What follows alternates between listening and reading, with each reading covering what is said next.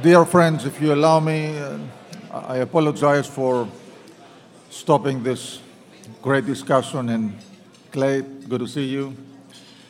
So thank you to everybody for being with us today. Nicholas Bornozis of Capital Link. Uh, I will be very brief, just to say a huge thank you to all of you for being here today. I think we are having a great event. Uh, I'd like to say particular thanks, of course, to the Capital Link team, but also to the DNB team that we have been working together so well for so long. Uh, I'd like to invite uh, Ted Jadick to uh, address you. Ted, thank you for being a, long-time partner. We've done this event together for so long, and I'm delighted to see, frankly, the quality of the speakers, the, quality of the turnout. We have a lot of great one-on-ones. So thank you to everybody for being with us. I'd also like to acknowledge Cassandra Sire of the New York Stock Exchange. We have another long-standing partnership, and thank you for being with us. And then I will introduce uh, Nikos Tsakos and Mark Ross, but Ted, if you don't mind, come to the podium. The floor is yours.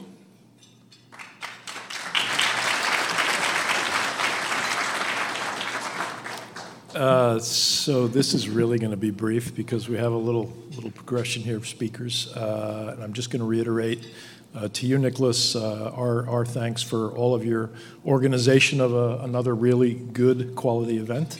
I thought the uh, the panels this morning were were really good quality, and I think the ones we have scheduled for the afternoon equally so.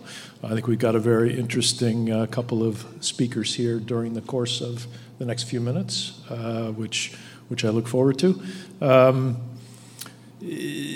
we have a lot of challenges in the world today. Uh, they became evident again over the weekend. Um, how that impacts shipping, it, it normally does, um, as, it, as it does everything and all of us. Um, I think shipping is, as I said earlier today, it's, it's, it's never been better positioned to handle the challenges that are still coming its way. Uh, but the journey ahead is still, is still long. Uh, and and there's um, I think a you know a continuing and growing tension between the energy energy security and, and the energy transition imperatives um, and how that plays out will will definitely impact this industry and the and the and the people that are sitting around the tables here running running the companies um, and I think we all look forward to being part of that journey and uh, we'll continue to support this this industry uh, along the way and I'll give it back to you. Thank you. Thank you. Ted, thank you. And dear friends, I'd like to invite now Nikos Tsakos to, uh, to the podium. Uh, I think Nikos does not need an introduction. Um, but I will simply say that uh, besides thanking him as Capital Link for being our global sponsor, for being today also the lunch sponsor, among other things, Nikos has the unique milestone today of celebrating uh, 30 years of being a publicly listed company, the oldest publicly listed company. And um, he will tell you that um, it was really this uh, October 10, 1993, that uh, you started trading on the uh, Oslo Stock Exchange. Uh, and here we are 30 years later. so we're delighted to have you. And by the way, I'd like to remind you that um, besides being the founder, CEO, and president of Tsakos Energy Navigation, Nikos has been a great uh, statesman for the industry. He served uh, two terms uh, as chairman of Intertanko, so he has uh, really a great um, industry footprint. Nico, thank you for being with us today. And he's going to introduce our keynote speaker. Actually, another reason I'd like to thank uh, Nick is I use his very good graces trying to convince Mark to be our keynote speaker. So thank you that the teamwork paid off.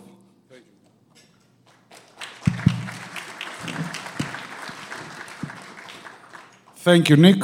Too many Nicks here. It's like my big Greek fat wedding. Nick, Nick, and Nick. But uh, well, uh, when you are called the oldest public listed company, I think uh, it's time for retirement. So please call us the longest uh, running one instead uh, of the oldest. Well, yes, it, has uh, been 30 years, 30 exciting years. I think what started as a, a thesis from, from college and, and, business school has developed uh, to where we are today, having in accumulated $2.5 billion in uh, net uh, income in a very cyclical industry. Uh, we were discussing about dividends before with our analyst, and uh, we have paid 750 million uh, in dividends, an annualized five and a quarter return. I mean, nothing, nothing uh, too exciting. We're not here to bet the, the, the ships or the house uh, overnight, uh, but we like continuity. Uh, we are here because of uh, continuity and uh, long relationships with a lot of people like you uh, here today. And of course, like people like our next keynote speaker, with whom we have a very close business and, and friendship relationship. We have been, he has actually been with Chevron longer than uh, TEN has been around. So uh, I think uh, you must have been close to 35 years now with your uh, alma mater, Chevron, and we're looking forward to hear a lot about that. Uh, we came very close in cooperating.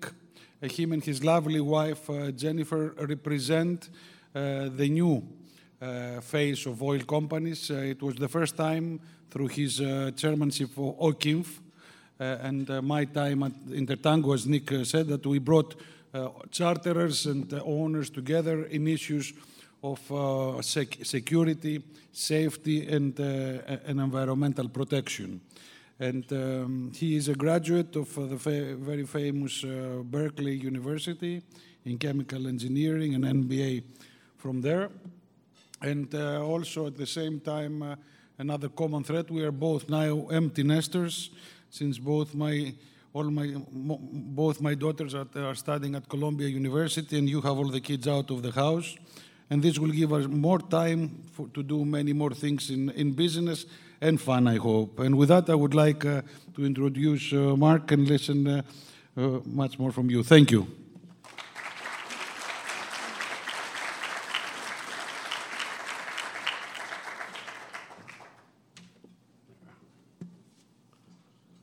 Nikos, uh, thank you very much for the warm welcome and introduction. And, and Nicholas, another Nick, thank you for the opportunity to, to be here to present to such a distinguished and no doubt very hungry group today. Uh, well, good afternoon, ladies and gentlemen. I'm honored and privileged to be here with all of you. As, as Nick mentioned, my name is Mark Ross, uh, and I've been with Chevron 33 years, so don't exaggerate. 33 years, and during that time, I've held a variety of jobs. I've been in our upstream, downstream, and midstream businesses. For a brief period of time, I actually had a job uh, for Chevron a few blocks from here as a foreign exchange trader. So I've done all sorts of different things, but for the majority of my Chevron career, I've been in our shipping business, and for the past eight, going on nine years, I've had the honor and privilege of being president of Chevron Shipping Company. Uh, I was mentioning at our table, uh, people know Chevron but don't know it well, in part because we don't have uh, much of a presence here in New York or the Northeast, and, and really never did. So I, I, thought I'd begin by giving you a brief history of Chevron and Chevron Shipping Company. Uh, we have a very long and storied history, but I do promise to keep this short. Chevron traces its roots back uh, to 1879 and the oil fields of California. So that's a bit of an education for you. Yes, California does have oil fields, many of which are still producing for Chevron today.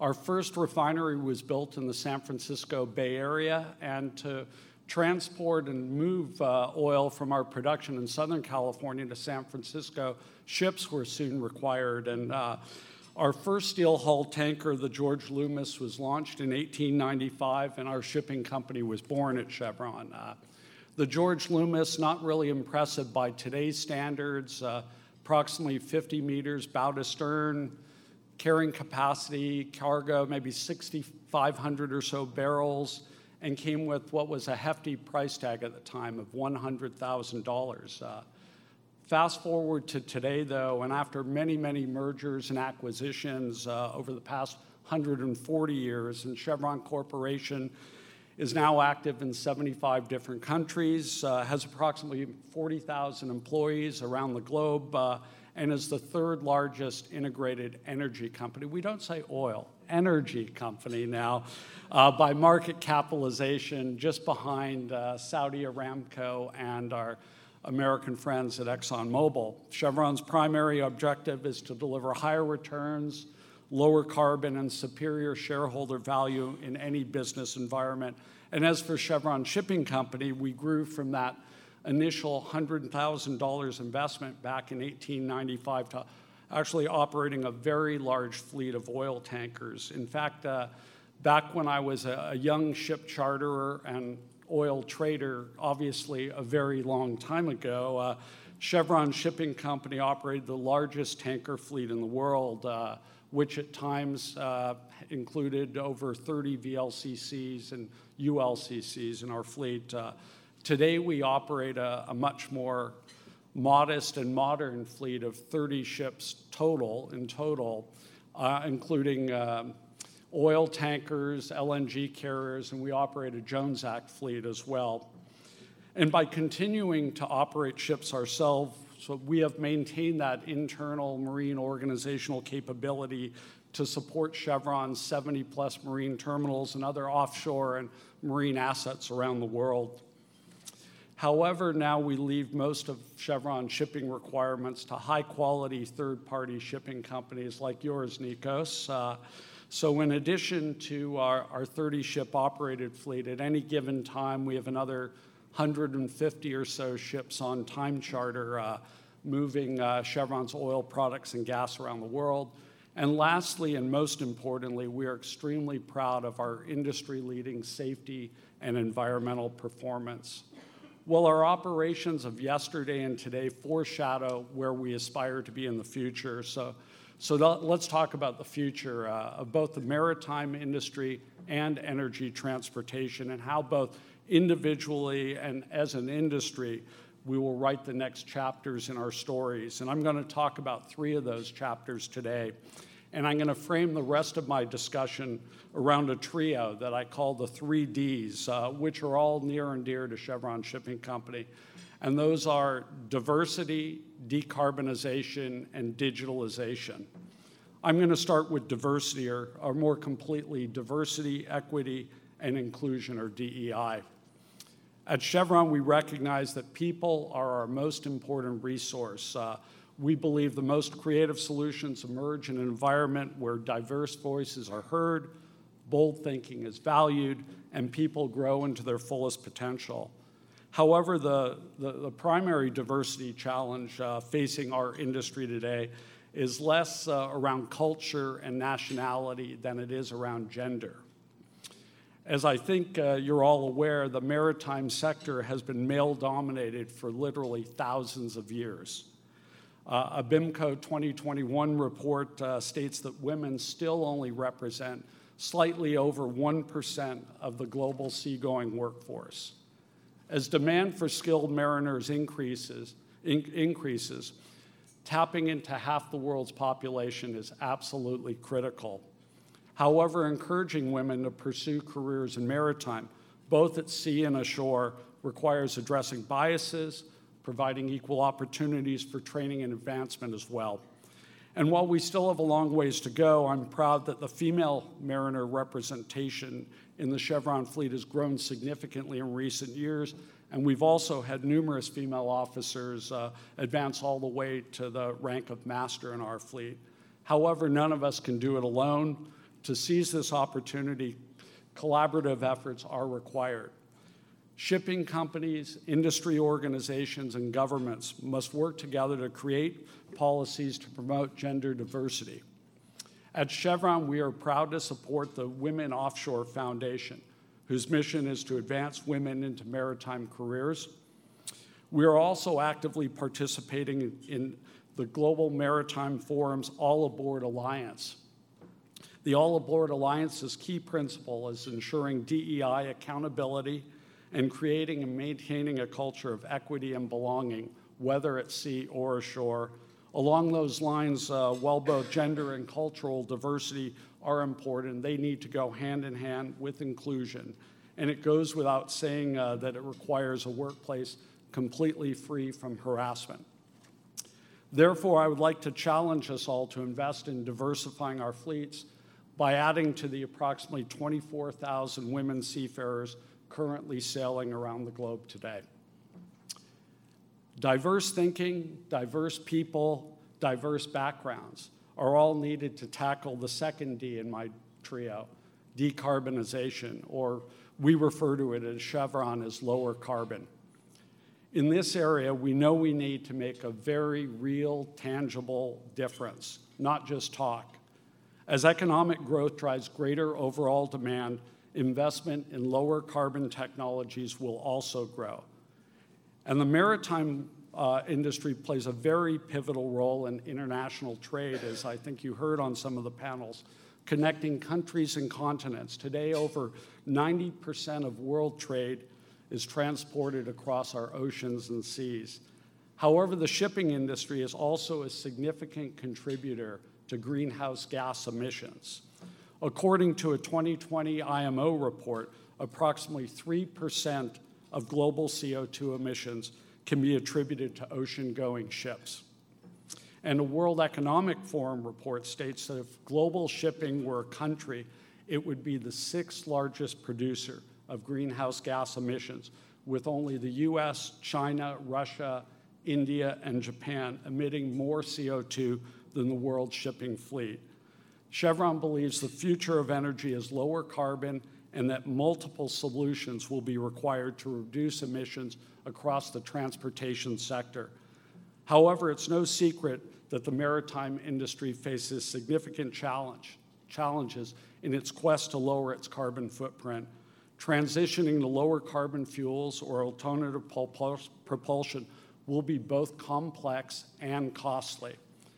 Despite these challenges, there are promising opportunities ahead. And as with diversity, collaboration between governments, industry players, and research institutions will be critical to accelerate and drive innovation in propulsion technologies, energy efficient designs, and alternative fuels.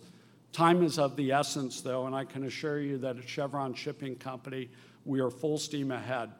I think the first thing that every shipping company needs to do is to fully understand what their emissions profiles are today. For us, joining and being active in the Sea Cargo Charter was an important catalyst to drive Chevron Shipping's understanding of our own emissions. The Sea Cargo Charter, as many of you know, ensures consistent data collection across all marine transportation. It also changed how we charter ships for many of you, making carbon intensity now an important part of our decision making process. And I'm happy to report that our overall fleet emissions were approximately 20% below the ambitious target that we set for ourselves back in 2022. Looking forward, we're also making significant investments to our existing fleet. As an example, to help reduce the carbon intensity of our LNG fleet, we're adding air lubrication, reliquefaction, and multi stage compressors to all our own ships. These modifications will reduce cargo boil off, lower fuel consumption, and increase volumes of cargo delivered. We're also partnering with numerous industry groups. With the Global Center for Maritime Decarbonization, we're conducting ammonia studies and doing biofuels testing. Uh, the biofuels being tested are, be, are produced by Chevron, and we're testing them both on our ships and third party ships. And to date, we've completed well more than uh, 100 successful biofuel bunker deliveries in Singapore alone. And in the US, Chevron is purposely developing our marine biofuel offerings from renewable waste based feedstocks so as to not compete for food crops. With the Global Maritime Forum, we're participating in both short range and long range efforts. Uh, one short range measure is trying to make just in time arrival uh, become shipping industry practice. As I think everyone in this room is aware, some ships spend a significant amount of their time waiting in anchorage uh, before being called into terminals. If this waiting time is eliminated, it can be converted to reduce voyage speeds, uh, which would have an immediate impact on lowering emissions. We have adopted, uh, in the lower carbon space, uh, We're also working with other major shipping companies, including Mitsui, OSK Lines, and the Angelicoussis Group. Uh, we partnered with MOL to uh, advance the technical and commercial feasibility of transporting uh, liquefied CO2 from Singapore to permanent storage locations offshore Australia. Finding solutions to transporting and storing CO2 will make the world's existing energy production both cleaner and lower in carbon. While with the Angelicoussis Group, uh, we are furthering our understanding of energy of the future, uh, which includes the, the transportation of both uh, hydrogen and ammonia. Safety is always the num- number one priority for Chevron shipping, though. So we're also in parallel conducting studies on the safety and adoption of ammonia as a maritime fuel and the fuels, risks, and challenges uh, associated with uh, the transportation of ammonia, hydrogen, and CO2 at scale. The thought I would like to leave you with before moving on to my third and final D is that every single lower carbon initiative that I've mentioned was undertaken at Chevron within the last 12 months. And with the global shipping market on its continued growth trajectory, every opportunity to lower our carbon intensity matters. Uh, with investment, innovation, and most importantly, action, our industry can rise to the challenge. Now, on to my last D in the trio uh, digitalization. At Chevron, we innovate in smarter and faster ways. Uh, digitalization is helping us to accomplish that. Rapid technological advancements in digitalization are also reshaping the maritime industry. This transformative digital journey is not without its challenges and will require a cultural change. Uh, for example, thorough training of maritime professionals will be required to adapt to these new technologies. However, the prize is huge. Uh, safety at sea can be greatly improved through digitalization as advanced sensor systems, remote monitoring, and autonomous technologies uh, can help contribute to both safer navigation and early detection of potential risks. Data driven decision making will also lead to significant improvements in operational efficiency. Uh, the combination of digitalization and installed energy devices have the potential to significantly reduce fuel consumption on the entire existing fleet of ocean going vessels. This will obviously reduce operating costs. Uh, much more importantly, though, will result in more efficient operations that are aligned with our industry's lower carbon goals. At Chevron Shipping, we're already seeing how digitalization and data driven decision making can accomplish this. We have established an integrated operations center to drive smarter, more transparent decision making.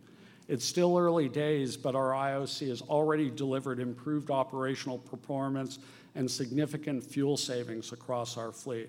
And as with the other two Ds, we are not going it alone in the digital space. We've been working with ABS WaveSight to track and report our emissions uh, more quickly than ever before. We've also been utilizing uh, Blue Water's BOSS platform to evaluate uh, real time speed, weather, and operational conditions in order to optimize overall fleet performance.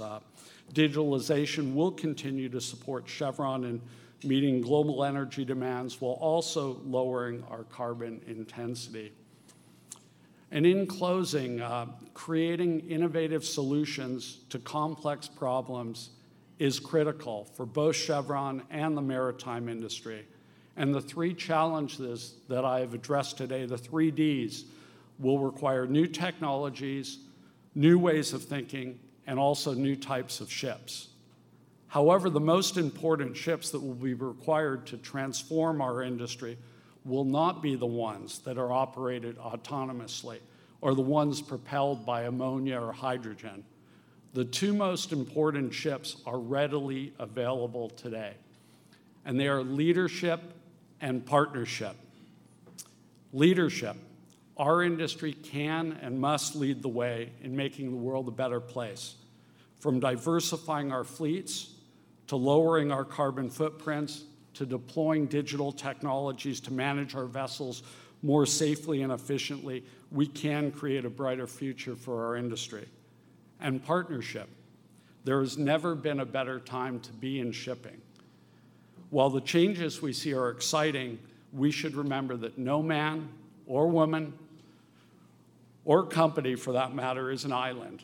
Working together, we can set new standards for what it means to be a mariner, what it means to innovate, and what it means to operate safely and responsibly. Thank you very much for your time today.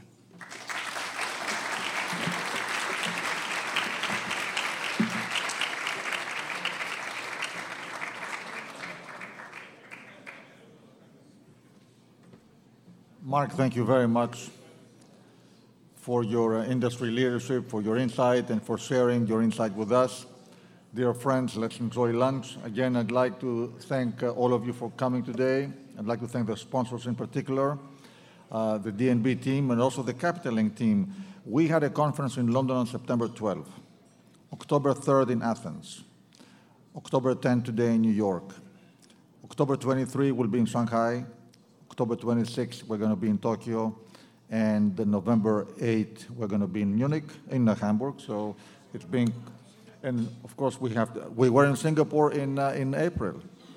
Uh, this is just the fall schedule. So thank you to all of us for giving us the opportunity, to all of you for giving us the opportunity to continue doing this. Thank you very, very much.